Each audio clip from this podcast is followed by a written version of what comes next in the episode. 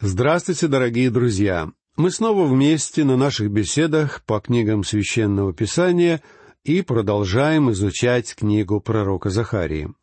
В прошлый раз мы читали девятую главу, с которой начинается третий, последний, большой раздел книги Захарии, пророческий, который делится на два подраздела пророчество о первом пришествии Христа, главы с 9 по 11, и пророчество о втором пришествии Христа, главы с 12 по 14.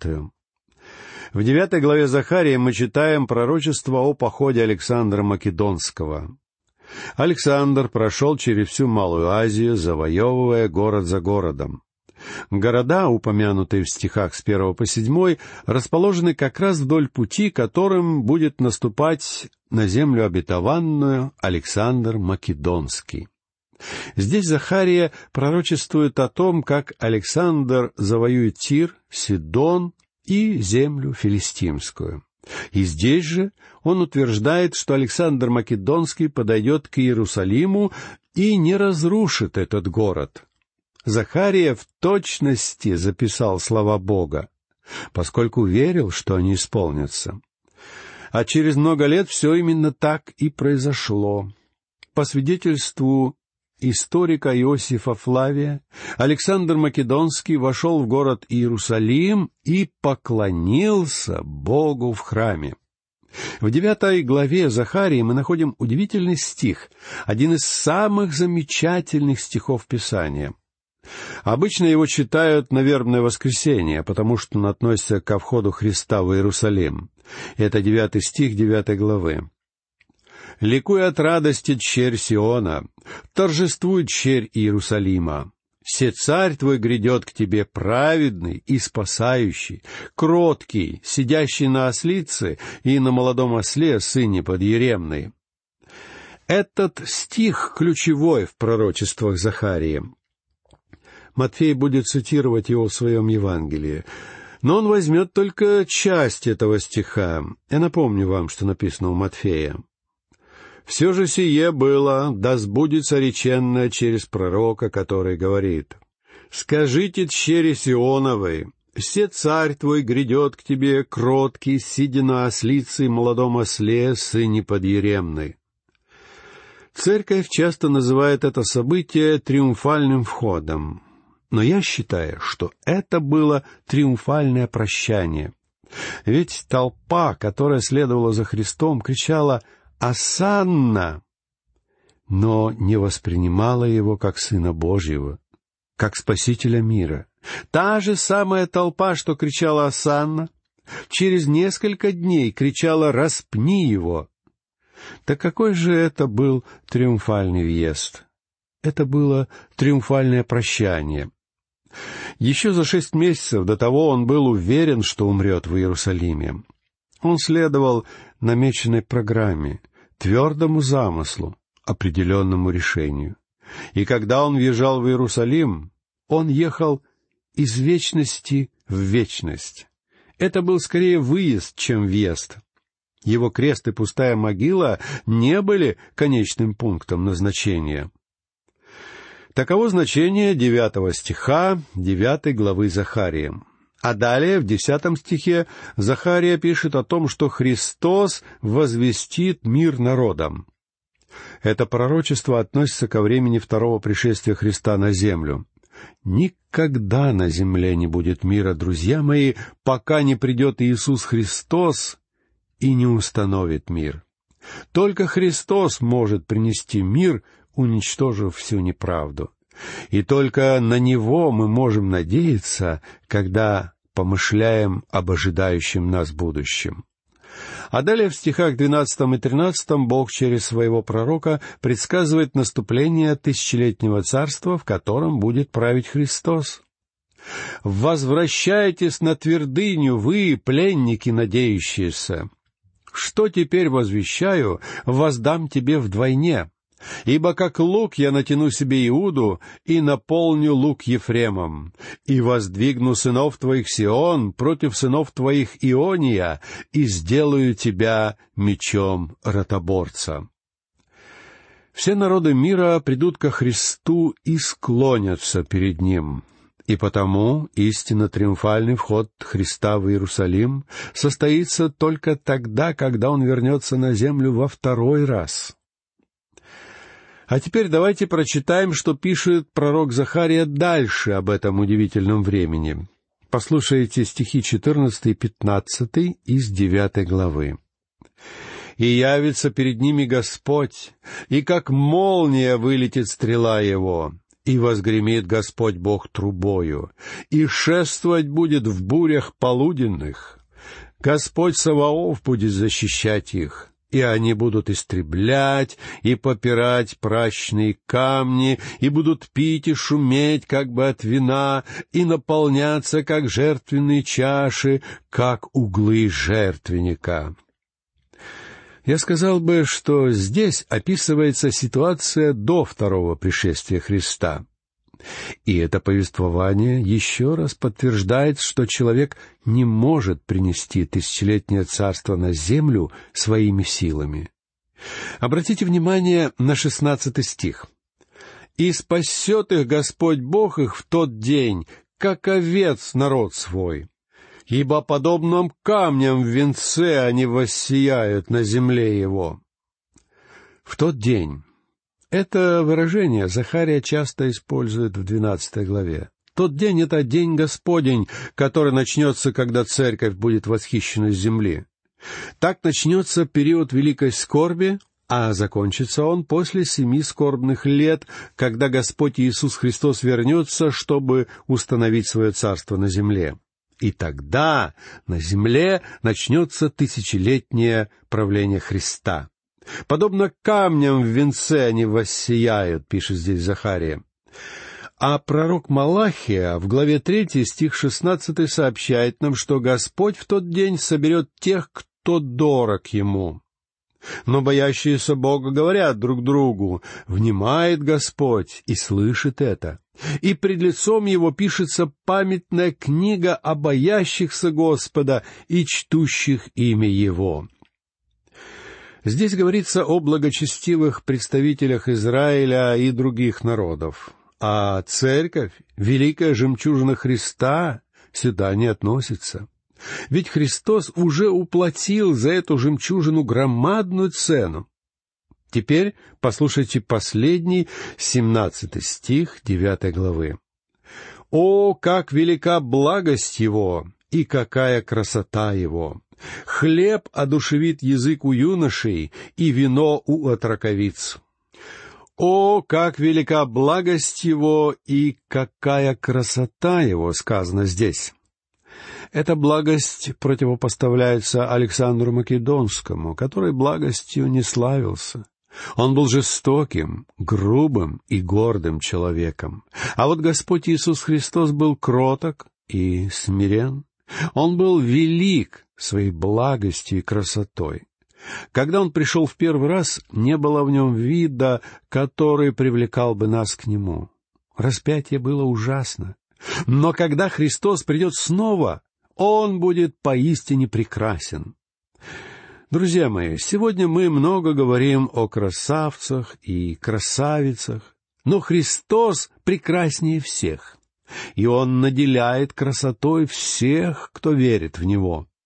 «Хлеб одушевит язык у юношей, и вино у отраковиц», — пишет Захария. Здесь говорится о молодом вине, которое не опьяняет, потому что оно не успело перебродить. А также Захария ведет речь об изобилии пищи. Во время правления Иисуса на земле не будет голода, не будет нехватки энергии. Это будет радостный век изобилия. Такова будет одна из особенностей Его Царства.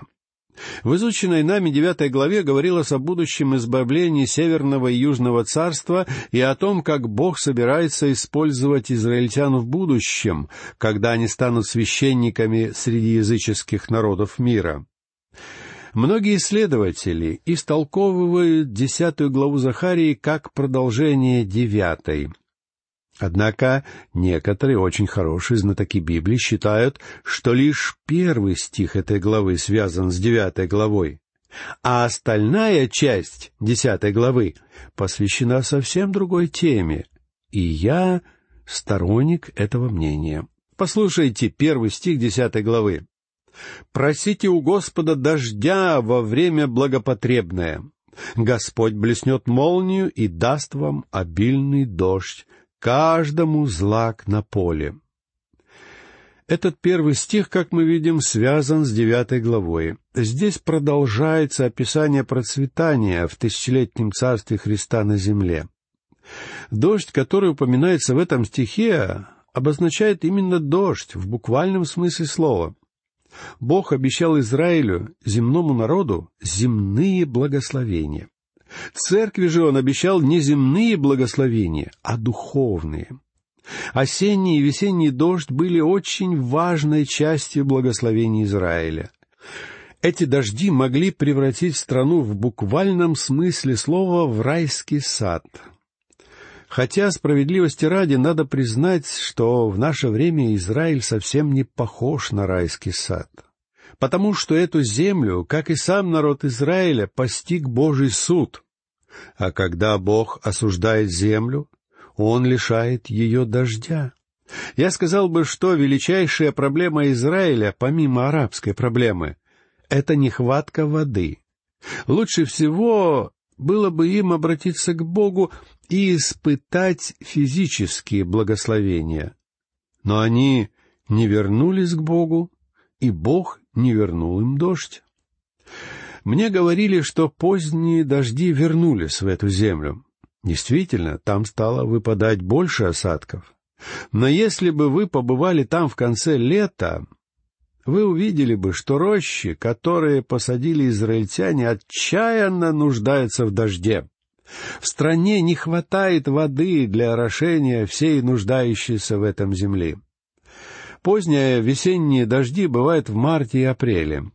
И хотя какое-то количество осадков весной действительно выпадает, это вовсе не то количество, о котором говорится здесь, в первом стихе.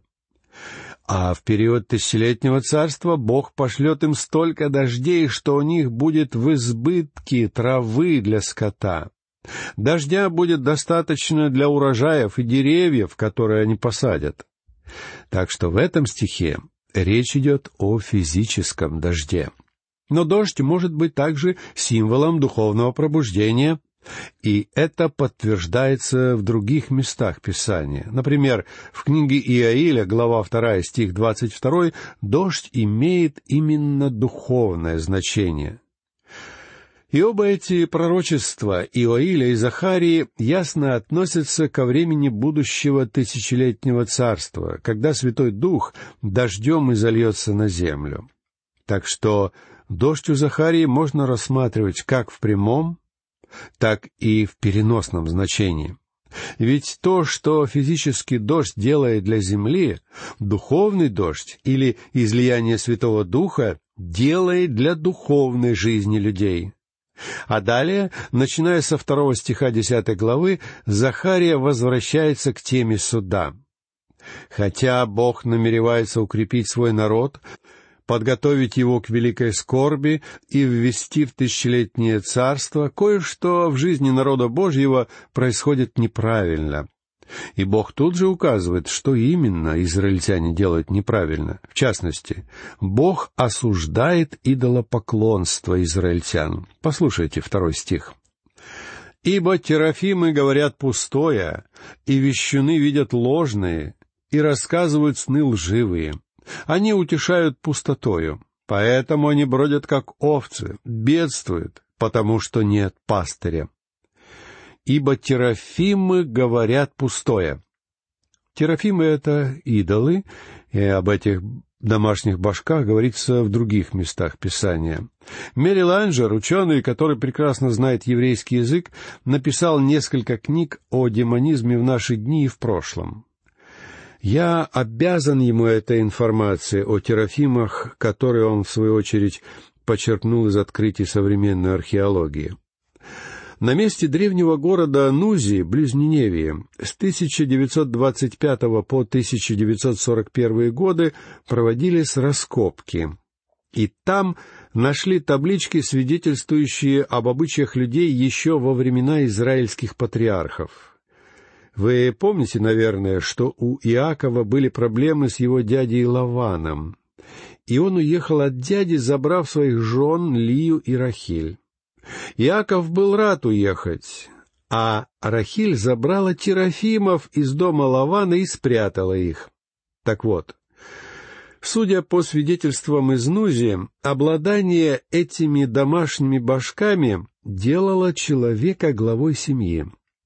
Так что, когда Рахиль украла башков, она обеспечила своему мужу право владения собственностью своего отца. И такая кража была очень серьезным делом. Вот почему Лаван так рассердился. Он не хотел, чтобы его имущество досталось Иакову. Ему казалось, что Иаков и так получил больше, чем нужно. Другим средством обмана в народе израильском были вещуны. И в этом стихе говорится, что вещуны видят ложное, то есть обманывают. Прорицание — это оккультное языческое подражание библейскому пророчеству. Дьявол всегда пытался подражать Богу и Библии, и он никогда не отходит далеко от Библии. Представители всех сект в Южной Калифорнии, в том числе сатанинских, используют Библию. Таков дьявольский метод обмана. Не далее, как сегодня утром, я получил по почте шесть разных приглашений от представителей различных культов, и в каждом из них было какое-либо надуманное, свойственное именно данному культу толкование Слова Божьего. Так что, как видим, многие занимающиеся бесовщиной люди пытаются в своем обмане опереться на Библию. Еврейское слово, обозначающее прорицание, происходит от корня резать, рассекать. Предсказания делались так.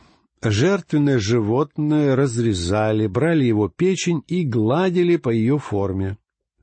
Эта древняя форма гадания называлась гепатоскопией.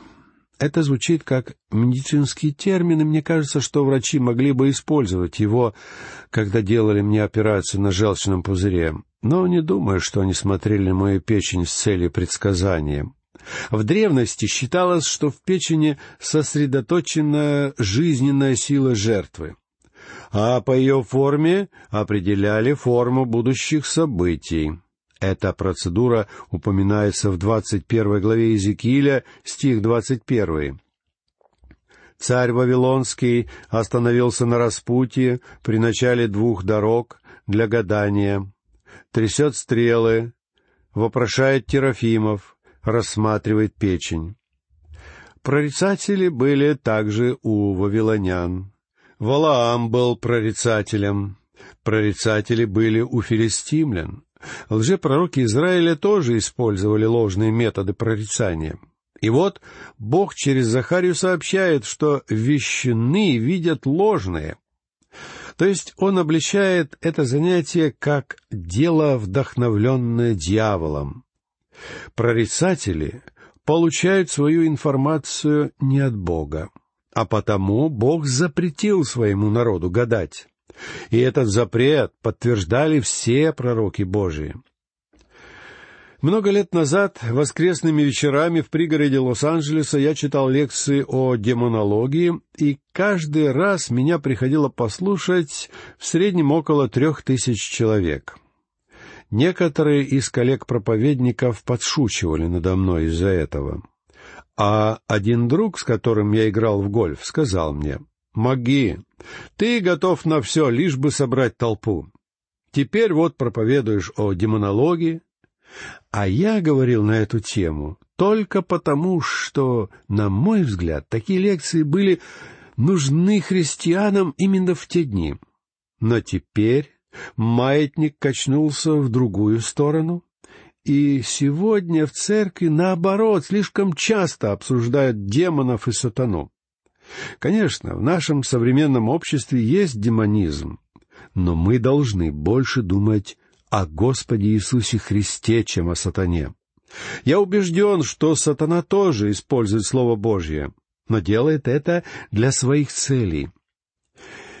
Я подозреваю, что многие физические проблемы, которые у меня возникли за последние годы, связаны с тем, что Бог позволил сатане атаковать меня. Я уверен, что сатана хотел бы помешать изучению Слова Божьего сегодня. Он больше всего хотел бы этого. И неудивительно, что во многих так называемых библейских церквях действуют эгоистичные служители, которые больше стремятся вводить разные новшества, чем благовествовать людям. Но, друзья мои, единственное, что неизменно во все времена, — это Слово Божье. И сегодня я стараюсь все время думать о личности Христа.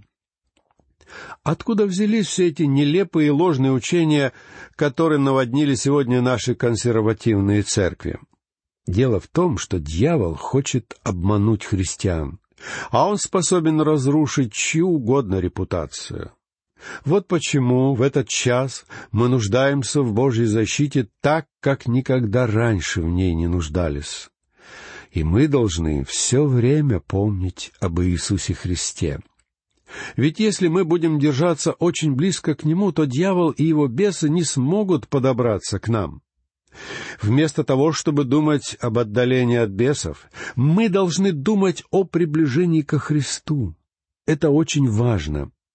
Вы помните притчу Господа о бесноватом? Когда бес из бесноватого был изгнан, этот человек стал похож на вымытое и прибранное помещение. Он избавился от беса, но внутри он остался пуст.